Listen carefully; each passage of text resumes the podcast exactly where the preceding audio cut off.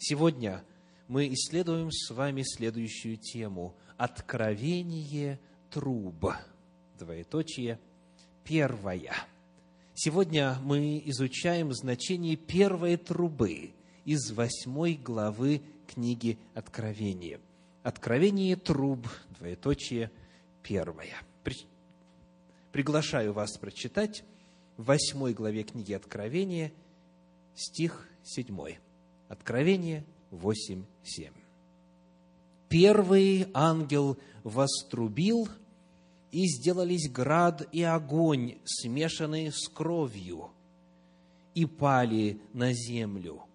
И третья часть дерев сгорела, и вся трава зеленая сгорела. Седьмой стих восьмой главы книги Откровения.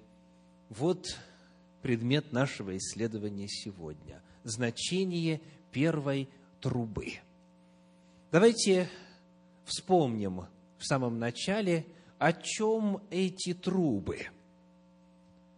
Что, в принципе, в общем говоря, Священное Писание сообщает, используя образ и символ труб. Это то, что мы изучали уже в минувшую субботу – последний раз, когда открывали книгу Откровения, две недели назад.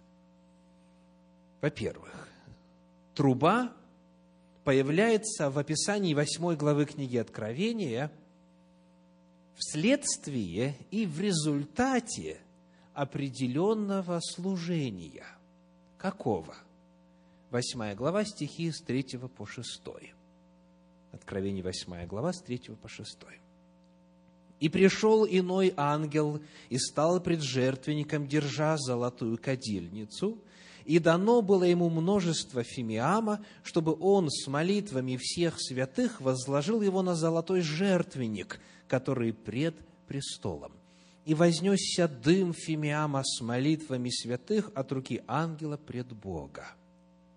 Так что произошло? Молитвы к Божьему престолу доставлены – молятся представители Божьего народа. Далее. «И взял ангел кадильницу», пятый стих, «и наполнил ее огнем жертвенника и поверх на землю, и произошли голоса, и громы, и молнии, и землетрясение, и семь ангелов, имеющие семь труб, приготовились трубить».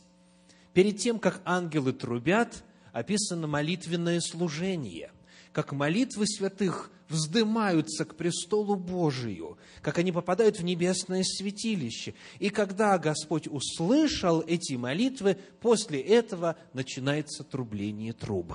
Трубы, таким образом, это ответ на молитвы святых Господу. Как мы выяснили в прошлый раз, трубы – это серия Божьих вмешательств в историю земли с целью суда – с целью наказания тех, кто вынуждает народ Божий молиться к Богу и вопиять о защите. Когда народ Божий притесняем, когда он преследуем, когда он унижаем, обижаем, уничижаем, тогда он возносит свою мольбу Господу, и Господь в ответ реагирует и трубит труба. Это сигнал возмездия, сигнал суда, в данном случае сигнал наказания.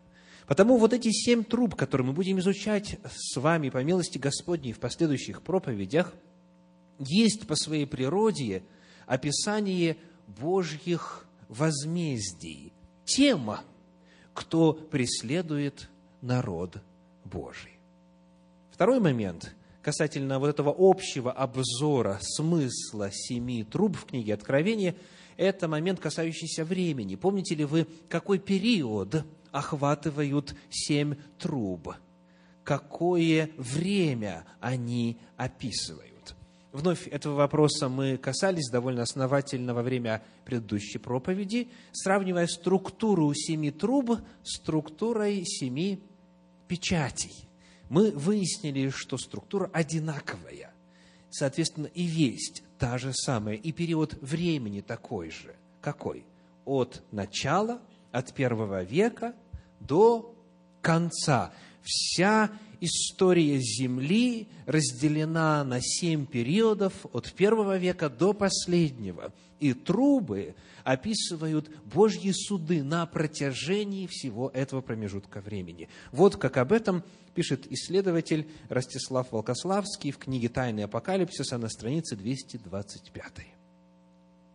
Параллельно с небесным служением происходят земные исторические процессы, началом которых являются трубные сигналы семи ангелов. Они также идут последовательно через земную историю и завершаются вторым пришествием.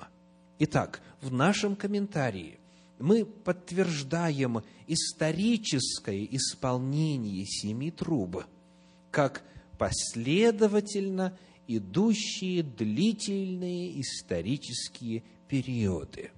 У нас была первая пророческая цепь, это семь церквей, от Ефесской до Ладикийской. Это семь периодов истории церкви, где показывается ее духовное состояние. Затем у нас было семь печатей. Это тоже вся история Земли, но уже под другим углом зрения, где вскрывается преследование и злоупотребление официальной церковью Христовой. И теперь вот мы смотрим на тот же самый исторический период сквозь другую призму.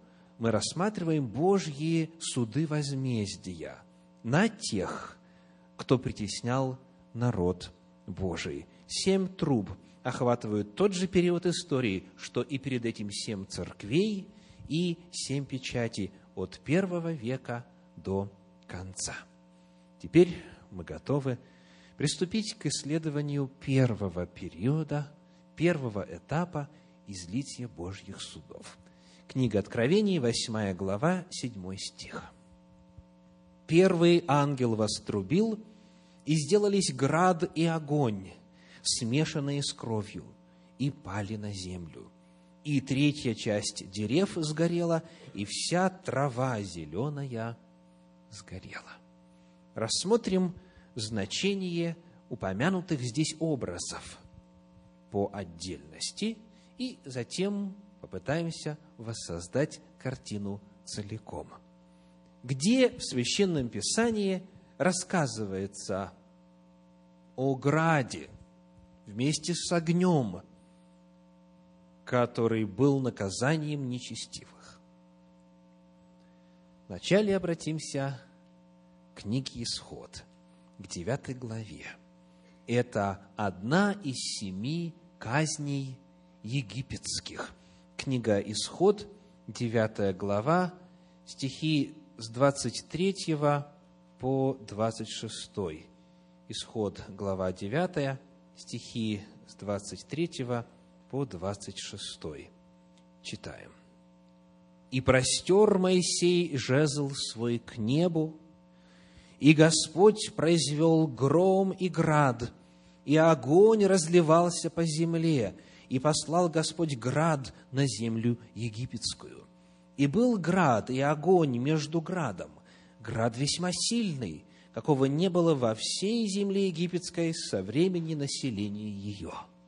И побил град по всей земле египетской все, что было в поле, от человека до скота, и всю траву полевую побил град, и все деревья в поле поломал. Только в земле Гесем, где жили сыны Израилевы, не было града. Вот это первое место в Священном Писании, где у нас есть и град, и огонь, и деревья, и трава, и, соответственно, кровь. Потому что град все живое побил, все, что не было спрятано. Дальше нам очень важно обратить внимание, что град этот выпадал целенаправленно, избирательно. Не просто пришла туча и накрыла всю землю вокруг. Нет, в земле, где обитал народ Божий, града не было. Не было этого удивительного природного явления. Божьи суды в этом случае избирательны – они не падают на народ Божий, не падают на тех, кто на Божьей стороне, но изливаются на притесняющих народ Божий. В данном случае на держащих народ Божий в рабстве и отягчающих народ Божий тяжкими, горькими работами. Вот это первое место в Библии, где мы находим все указанные элементы образов. И картина понятная – это наказание притеснителей Божьего народа. Посмотрим на еще один отрывочек из книги пророка Иезекииля, из 38 главы. Иезекииля, 38 глава, прочитаем в начале стих 1 и далее 22 и 23. Иезекииля, 38 глава, стихи 1, 22 и 23. «И было ко мне слово Господне». Второй стих. «Сын человеческий, обрати лицо твое к Гогу в земле Магог, князю Роша, Мешеха и Фувала, и изреки на него пророчество и скажи».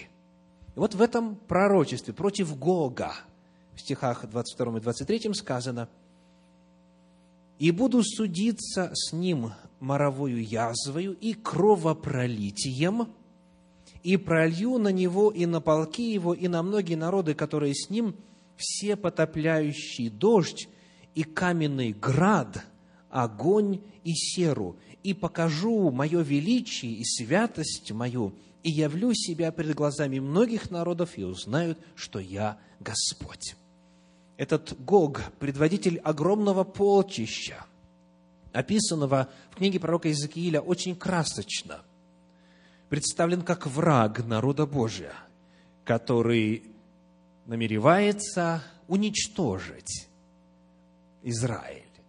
И Господь говорит, вот на него я пошлю эти действия. Здесь у нас и град, и огонь, и кровопролитие.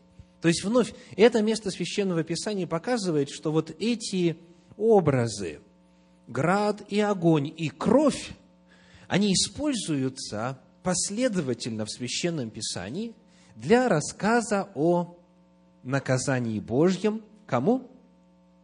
Тем, кто притесняет, кто преследует Божий народ.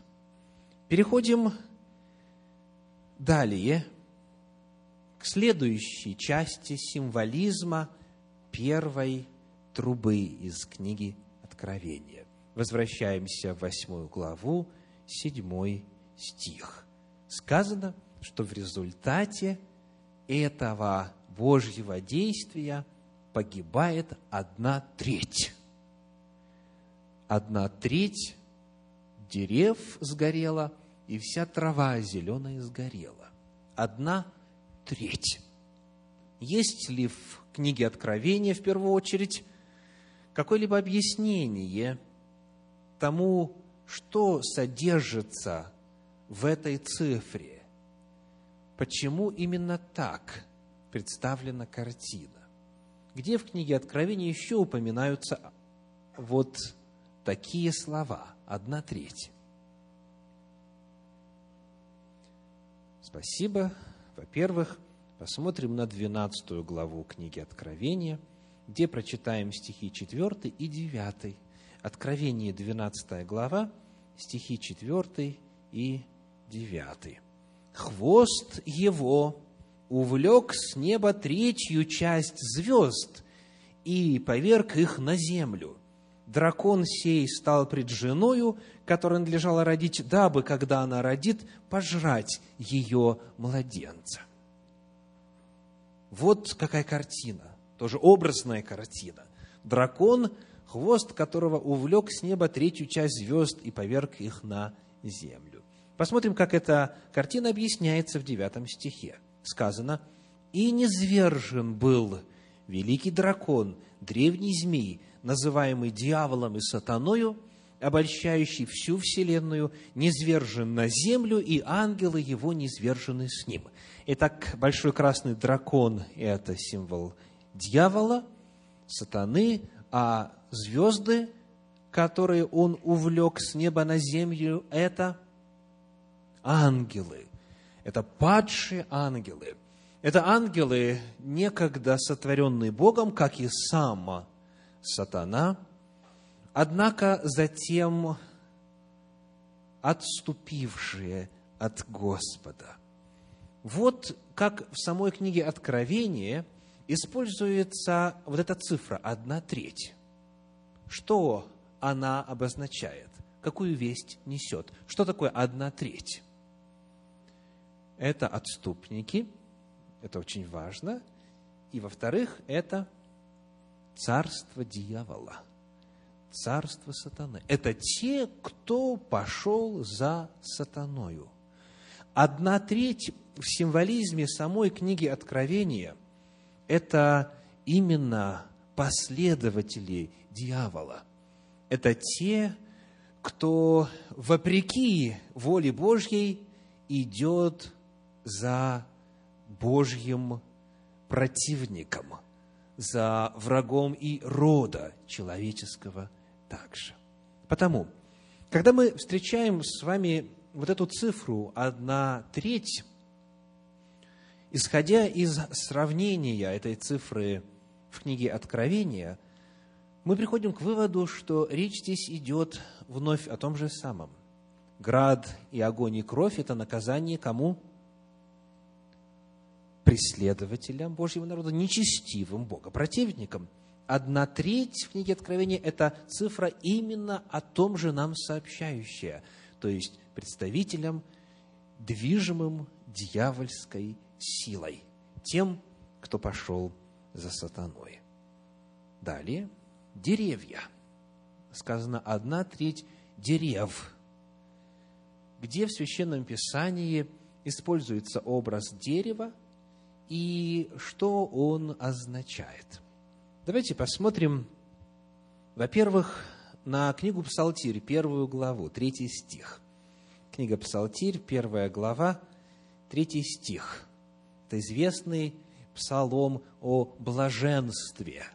Блажен муж, который не ходит на совет нечестивых, говорит первый стих, и не стоит на пути грешных, и не сидит в собрании развратителей, но, второй стих, в законе Господа воля его, и о законе его размышляет он день и ночь. И теперь третий, и будет он как дерево, посаженное при потоках вод, которое приносит плод свой во время свое, и лист которого не вянет, и во всем, что он не делает, успеет. Итак, в образе дерева представлен здесь богобоязненный, благочестивый человек. Тот, который о законе Божьем размышляет день и ночь это, естественно, представитель Божьего народа. Это тот, который знаком с законом Божьим. Это тот, который входит в общество Господне. Это тот, который стремится жить по законам Божьим. Посмотрим на еще один пример. Книга пророка Иеремии, 11 глава. Книга пророка Иеремии, глава 11, стихи с 15 по 17. Иеремия, 11 глава, стихи с 15 по 17. Что возлюбленному моему в доме моем, когда в нем совершаются многие непотребства, и священные мясо не помогут тебе, когда, делая зло, ты радуешься.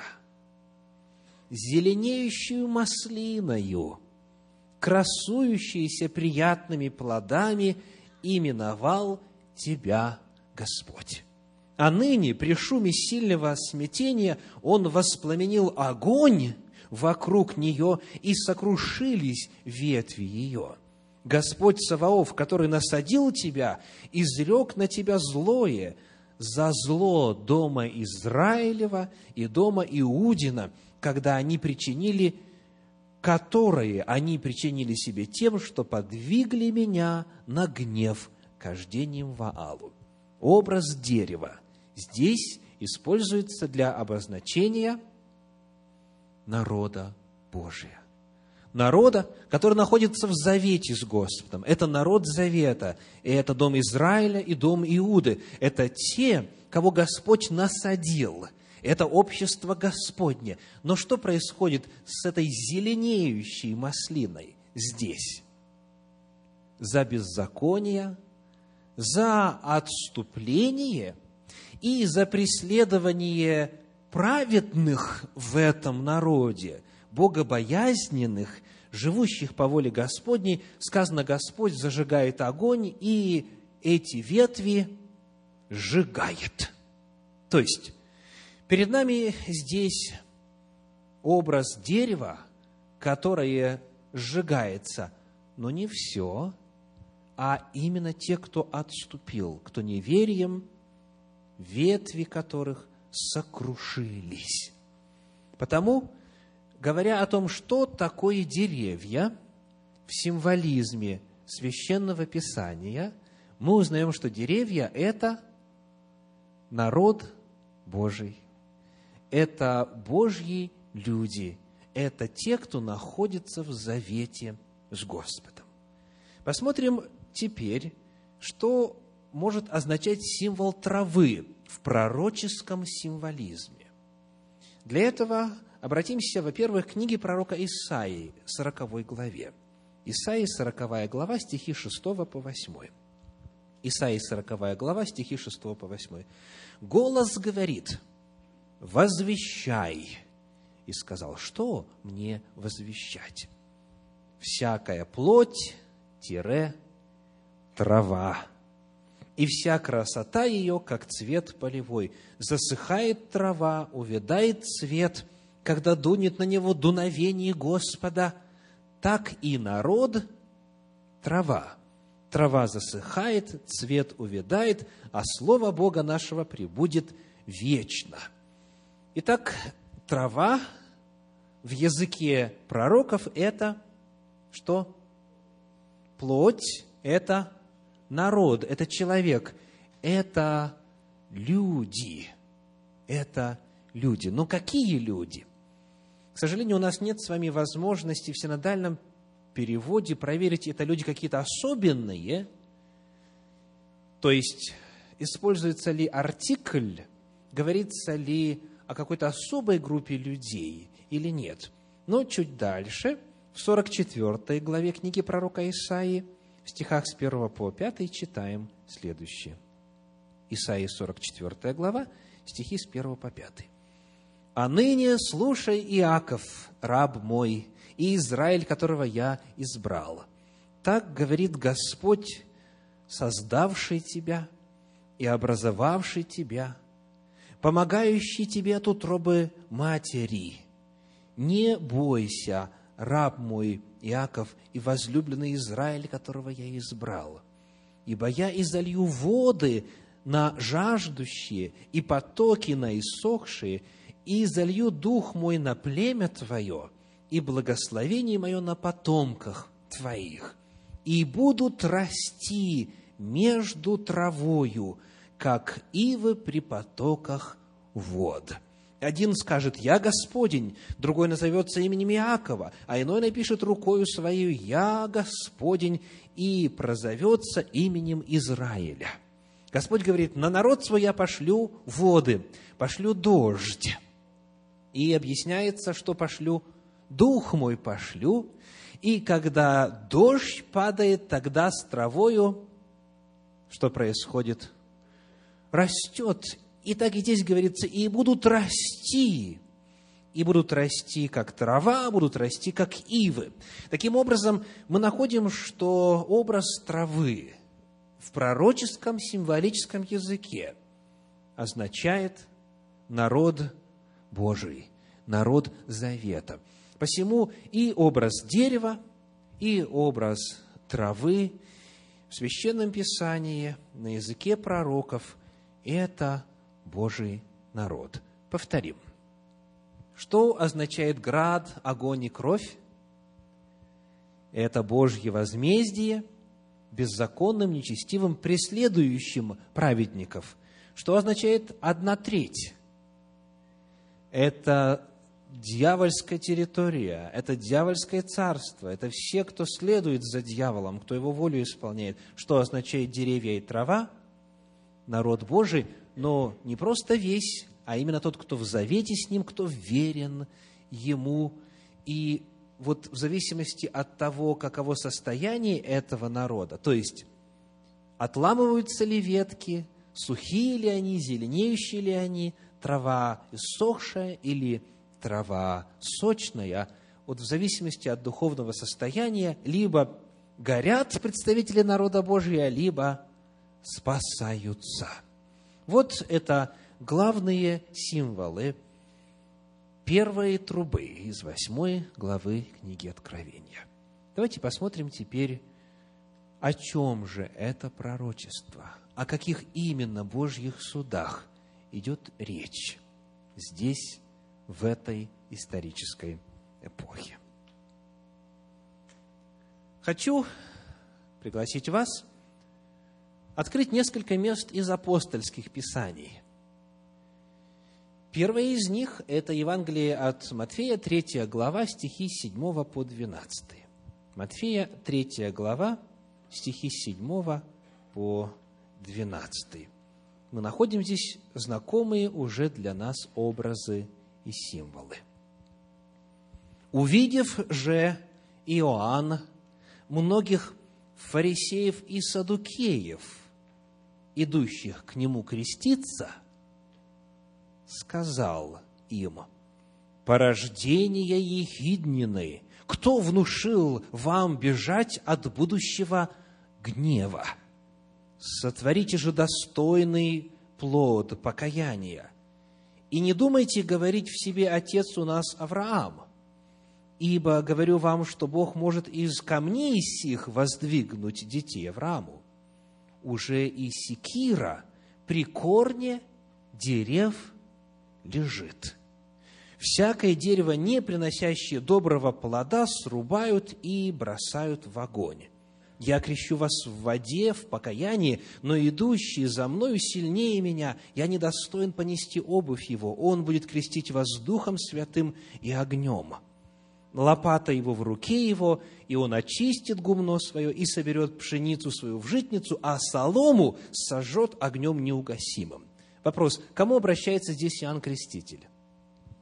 Сказано, к фарисеям и садукеям – Садукеи, напомню, это аристократическая, правящая партия в Израиле.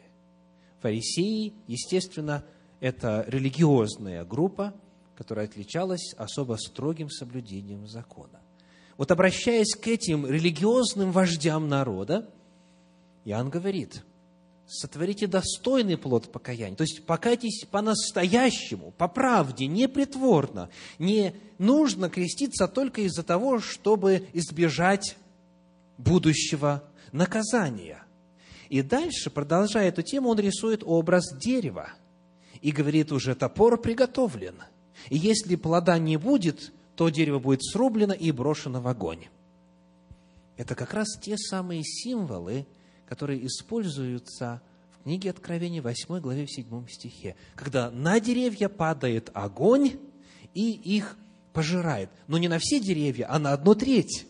На те деревья, на тех представителей народа Божия, которые пошли за дьяволом, которые стали его последователями. Вот на них изливается наказание свыше. Дальше – еще один отрывок. Евангелие от Луки, 23 глава. Евангелие от Луки, 23 глава, стихи с 27 по 31. 23 глава, стихи с 27 по 31. «И шло за ним великое множество народа, и женщин, которые плакали и рыдали о нем. Иисус же, обратившись к ним, сказал, «Тщери Иерусалимские, не плачьте обо мне, но плачьте о себе и о детях ваших, ибо приходят дни, в которые скажут, блаженны неплодные, и утробы не родившие, и сосцы не питавшие. Тогда начнут говорить горам, «Падите на нас и холмам, покройте нас». Ибо если с зеленеющим деревом это делают, то с сухим что будет? О чем говорит Иисус Христос? зеленеющее дерево – это Он сам. Его сейчас ведут на смерть, на истребление. И он говорит, если со мною, с зеленеющим деревом, это делают, то что будет сухим? А сухое дерево – это что в данном случае? Он говорит, плачьте о себе и детях ваших. Сухое дерево – это неверующий Израиль. Иисус Христос говорит здесь о грядущих бедах, которые придут на Иерусалим. Он говорит о страшных событиях в контексте завоевания этого города. Он говорит о событиях, которые имели место в истории и известны как разрушение второго храма. Иисус Христос, используя язык первой трубы из восьмой главы книги Откровения, пророчествует о судьбе Израиля. Он пророчествует о том, что произойдет с сухими ветвями. Он пророчествует, что произойдет с отступниками из народа Божия. Когда мы таким образом смотрим на использование изучаемых символов в Евангелиях, мы находим, что и из уст Иоанна Крестителя, и из уст Иисуса Христа вышло пророчество, предостережение о том, что народ Божий, тот, кто отступил от Господа, в первую очередь вожди народа и все прочие неверующие, они будут наказаны. Как говорит исследователь Ранко Стефанович в своей книге Revelation of Jesus Christ на странице 289, эти библейские свидетельства приводят нас к заключению, что звук первой трубы описывает последствия, пришедшие на тех, кто отверг и распял Иисуса и противился Евангелию. Вы помните, что первый период – это именно первый век нашей эры. И эта труба, во-первых, прозвучала для вождей Израиля, которые отвергли пришедшего Мессию. Это было наказание Божье – тем, кто начал преследовать народ Божий, принявший Мессию. И из апостольских писаний мы узнаем о кровавых преследованиях христиан, евреев, уверовавших в Иисуса Христа. Мы узнаем о том, что именно первосвященники, фарисеи и садукеи, руководство религиозного народа, воздвигли страшные гонения – и предали смерти не только пришедшего Мессию, но и преследовали его последователи. И потому они стали первой группой, на которую излились Божьи суды в новую эру. Преимущество именно такого истолкования этого трубного зова следующее. Во-первых, это соответствует первому периоду истории – христианской церкви. Какие-то годы, помните? С 30 по 100. То есть, это приблизительно со времени служения Иисуса Христа до конца первого века. Первый из седьми периодов приходится именно на эти годы. Когда произошло разрушение Иерусалима, когда произошло завоевание народа и города – в 70 году нашей эры, точно в указанный срок. Во-вторых, это истолкование соответствует пророческому символизму Библии.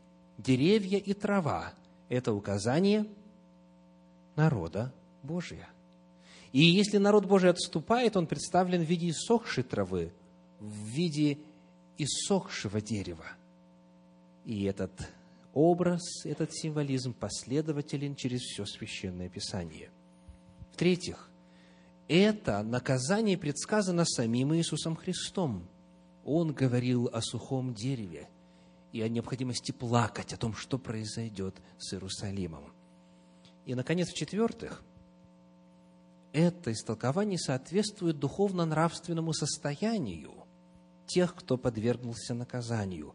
Оно соответствует духовной характеристике тех, кто противился миссии Иисуса Христа. Давайте напомним кое-что. Третья глава Евангелия от Матфея. Матфея, третья глава, седьмой стих. Сказано, «Увидев же Иоанн многих фарисеев и садукеев, идущих к нему креститься, сказал им, «Порождение ехиднины, кто внушил вам бежать от будущего гнева?» Что означает эта фраза «порождение ехиднины»? Давайте посмотрим, как это переводится в иных современных переводах на русский язык. Кулаков, например, говорит, «Отродья змеиные». Кто сказал вам, будто сможете вы избежать грядущего возмездия? Схоже переводит современный перевод Российского библейского общества. «Змеиное отродье». Кто внушил вам мысль, что вы избежите грядущего возмездия? То есть, вот эта фраза «змеиное отродье», она на что указывает? На духовную принадлежность этих вождей, не правда ли? Змей – это дьявол.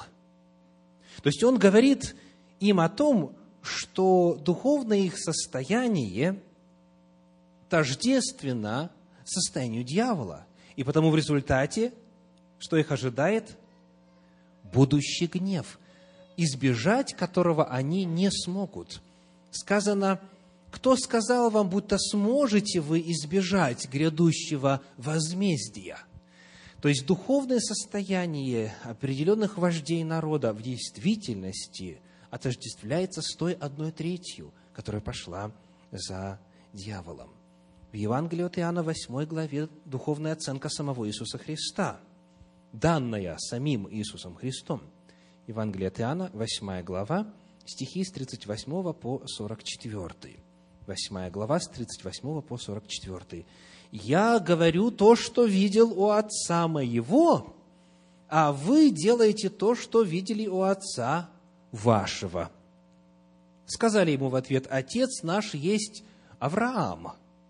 Иисус сказал им, если бы вы были дети Авраама, то дела Авраама вы делали бы. А теперь ищите убить меня, человека, сказавшего вам истину, которую услышал от Бога. Авраам этого не делал. Вы делаете дела Отца вашего. И дальше 44 стих. Ваш Отец – дьявол – и вы хотите исполнять похоти отца вашего. Он был человека-убийца от начала и не устоял в истине, ибо нет в нем истины. Когда говорит он ложь, говорит свое, ибо он лжец и отец лжи. Говоря о тех вождях народа, которые противились Иисусу Христу, которые, более того, что планировали сделать? Убить Иисуса Христа. Он говорит, ваш отец – дьявол. Он прямо называет духовный диагноз, отождествляя их с дьяволом и его последователями. Наконец, в книге Откровения, во второй главе, в девятом стихе, духовная характеристика определенной части избранного Божьего народа дана так. Откровение, вторая глава, девятый стих. Откровение 2, 9. «Знаю твои дела, и скорбь, и нищету, впрочем, ты богат. И злословие от тех, которые говорят о том, что они иудеи, а они не таковы. Но, что дальше? Сборище сатанинское. Третья глава, девятый стих, Откровение 3.9. «Вот я сделаю, что из сатанинского сборища, из тех, которые говорят о себе, что они иудеи, но не суть таковы, а лгут – вот я сделаю то, что они придут и так далее.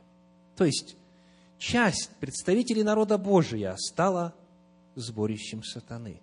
Часть своим отцом сделала дьявола.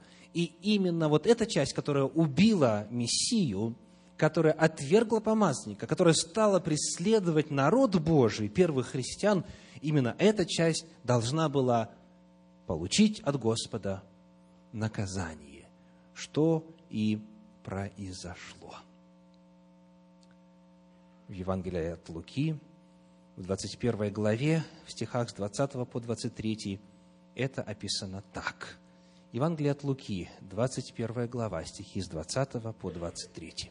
«Когда же увидите Иерусалим, окруженный войсками, тогда знайте, что приблизилось запустение его. Тогда находящиеся в Иудее добегут в горы, и кто в городе, выходи из него, и кто в окрестностях, не входи в него, потому что это дни отмщения, да исполнится все написанное. Горе же беременным и питающим сосцами в те дни – ибо великое будет бедствие на земле и гнев на народ сей». И 24 стих, «И падут от острия меча, и отведутся в плен во все народы» и так далее. В действительности так и произошло. Иерусалим был окружен, и многие погибли. Но вот теперь вопрос. Кто именно должен был погибнуть? только лишь те, кто отождествился с дьяволом. Только лишь те, кто преследовал истинный народ Божий. Только лишь те, кто отверг Бога и пришедшего Мессию. Правда? Исполнилось ли это в истории? Хочу поделиться с вами двумя абзацами из книги Иосифа Флавия, историка первого века, из книги «Иудейские древности», книга пятая, глава девятая. Эти два абзаца представляют собой речь самого Иосифа Флавия, который был священником, иудеем и одновременно очень талантливым военным человеком полководцем, который обратился к осажденным в городе иудеям и сказал следующие слова. Слушайте. «Во сколько раз вы преступнее ваших отцов, которые, тем не менее, пали еще быстрее, чем вы. Тайные преступления, как воровство, обман и прелюбодеяние были для вас слишком ничтожны. Вы соперничали между собою в разбоях и убийствах и прокладывали себе новые, неведомые еще пути зла. Храм сделался местом сборища для всех, и руками коренных жителей осквернялись Богу посвященные места, чтимые издали даже римлянами, которые в пользу нашего закона оставляют многие из своих обычаев. И вот после всего этого вы ждете помощи от того, против которого вы так грешили. А потому я думаю, продолжает дальше священник, что божество бежало из своей святая святых и стоит теперь на стороне тех, с которыми вы воюете. Если праведный человек бежит из порочного дома и с презрением отворачивается от его обитателей, то неужели вы думаете, что Бог будет сопутствовать вам в вашей греховной жизни? Он, который видит сокрытое и слышит умалчиваемое. Впрочем, вы разве стараетесь что-либо скрыть от зрения и слуха? Ведь все ваши дела стали известны даже врагам. Вы ведь хвастаете нарушением законов и ежедневно оспариваете друг у друга первенство в злодеяниях. Ваше бесстыдство вы выставляете на показ, точно это добродетели. Но, несмотря на все это, вам, если захотите, остается еще путь спасения – и божество охотно прощает сознающего свою вину и кающегося в своих грехах. К сожалению, Иосифа Флавия осмеяли, и этот призыв не был услышан. Если у вас есть возможность ознакомиться с этой и иными историческими книгами, которые описывают духовное и нравственное состояние народа, осажденного римлянами в Иерусалиме, вы просто придете в ужас от того, что там творилось на святом месте представителями народа Божия. Иосиф Флавий говорит, если покаетесь, Господь вас пощадит. Дальше хочу процитировать вам из книги «Иудаизм», автор Равин доктор Ихескель Эпштейн.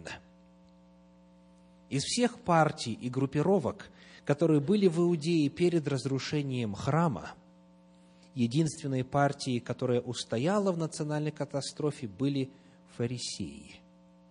Иудео-христиане с самого начала войны укрылись в своем убежище Пелла на противоположном берегу Иордана, а Садукеи, Зелоты, Есеи и другие секты постепенно исчезли со сцены. Так что произошло? Разделение произошло. Господь Иисус Христос сказал верным, праведным, последователям своим – когда вы увидите Иерусалим, окруженный войсками, тогда бегите в горы, потому что приходит время запустения, приходит наказание, приходит возмездие на народ сей, и будут истреблены, и уничтожены, и проданы в рабство, и все это будет разрушено, камня на камне не останется. Иисус Христос предостерег последователей своих, вторя пророчеством Даниила 9 главы. И те, кто последовал за Господом, те, кто был нравственен, те, кто принял своего Мессию, согласно историческим данным, в начале военных действий покинули Иерусалим. Ни один верующий в Господа, ни один принявший Мессию тогда не погиб, потому что они были предостережены – но погибли те люди, которые запятнали руки своей кровью, кровью самого Мессии, кровью последователей Его.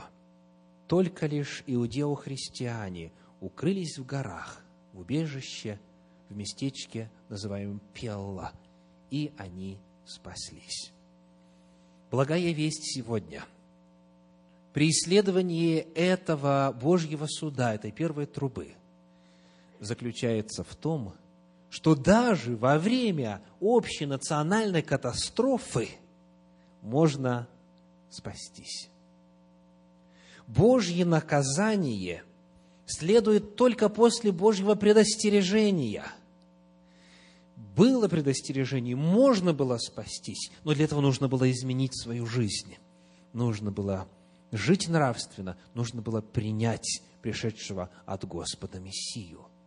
Благая весть заключается в том, что Бог предупреждает своих верных заранее. И если человек устремлен к Господу, если живет нравственной жизнью, если он близок к Создателю, если он верен Его Слову, он не погибнет. Кругом и справа и слева могут падать тысячи и десятки тысяч, но к тебе не приблизится, говорит Священное Писание. И потому призыв сегодня каждому из нас звучит из э, послания апостола Иакова 4 главы. Иакова 4 глава, стихи с 8 по 10. «Приблизьтесь к Богу, и приблизиться к вам. Очистите руки, грешники, Исправьте сердца двоедушные, сокрушайтесь, плачьте и рыдайте. Смех ваш да обратится в плач и радость в печаль. Смиритесь пред Господом и вознесет вас. Это был выбор каждого лично. Кто-то выбрал погибнуть, кто-то выбрал спастись. И этот выбор сегодня и каждому из нас следует сделать. Господь по благости Своей продлевает дни милости. Суды Божьи, изливаясь, щадят тех, кто пока еще не сделал свой выбор.